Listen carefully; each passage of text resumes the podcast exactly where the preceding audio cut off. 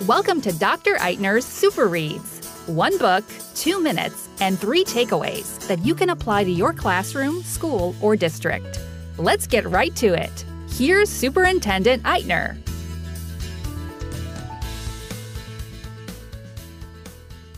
Welcome back to Super Reads, and as always, thank you for taking the time out of your busy schedule to listen to this podcast. It's Jay coming to you from home. Hoping everyone is being well and staying safe and uh, practice that social distancing, wash your hands, and we will get through this.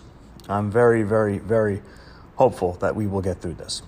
Anyway, let's look at uh, episode 43 here already, and we're looking at a very particular book that is near and dear to me because I had the privilege of implementing it.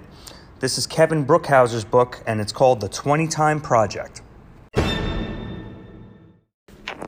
Kevin Brookhouser penned the 20 Time Project in 2014 with the goal of showing how educators can launch Google's formula and moonshot thinking for future ready innovation and apply it to students in the real world. Kevin is the epitome of an educator. He loves what he does, and he fortunately embraces today's technology advances in education, specifically helping them prepare students who are ready for the global challenges of the future. Kevin minces no words in what we need to do today and what educational leaders need to do as well. We need leaders who are willing to take risks necessary to move at pace that keeps up with the rest of the world. One of the most important things these leaders can do is give teachers the power to execute what they know and what is best for students. Kevin also believes that students should be able to discover and explore the latest tools and thinking happening in the educational world. Kevin addresses an often white elephant in the education space we need problem solvers. We've created a problem on a global level, and we have to create future students that will be able to address these problems on the global level. This needs to be done by changing the educational model. We need thinkers, not worksheet completers. We need today's technology, not the technology of the 80s. We need to have our learners get behind something they truly believe in, and that can be done with, yes, 20 time. 20 Time immerses young people in a kind of laboratory playground of unsolved problems.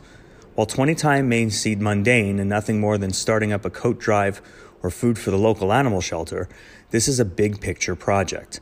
This sets up the thinker, the student, for addressing long term problems with the mindset of teaching, organizing, designing, empathizing, communicating, and connecting with different audiences. The process is no easy feat. There are several steps, including presenting a formal proposal to the class that addresses the need for a project, the audience and the timeline of deliverables, the results, the supplies and funds needed, and a summary. That's no easy feat within itself.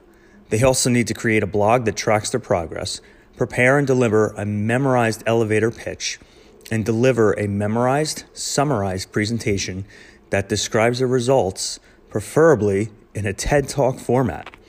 The book is laced with simplistic thinking that is powerful. I really liked several of the analogies, including how video games are basically computer based learning programs where you learn a set of rules and skills and be rewarded by mastering the skills. This is how classrooms can be refuge of creativity, giving students a safe place to experiment and celebrate the pitfalls along the way. 20 time is not a free period. It's not a do whatever you want for a project. It's a way of thinking for a school project that can really change games in the classroom and in the world. The book has six chapters that cover soup to nuts on how it is and how to implement, along with a great index of supplemental materials. Overall, a great book for those who are looking to change the education game for the better and having students move onward and upward. Now for three takeaways. First of all, the index. I know I mentioned indexes quite a bit in my podcast an index that is practical and has loads of information and getting you to the spot where you need to get, I find clutch. Unfortunately, I don't see that a lot in books, and I see a lot of very cumbersome indexes. This is great. Gets you to what part you're looking for and how to do it.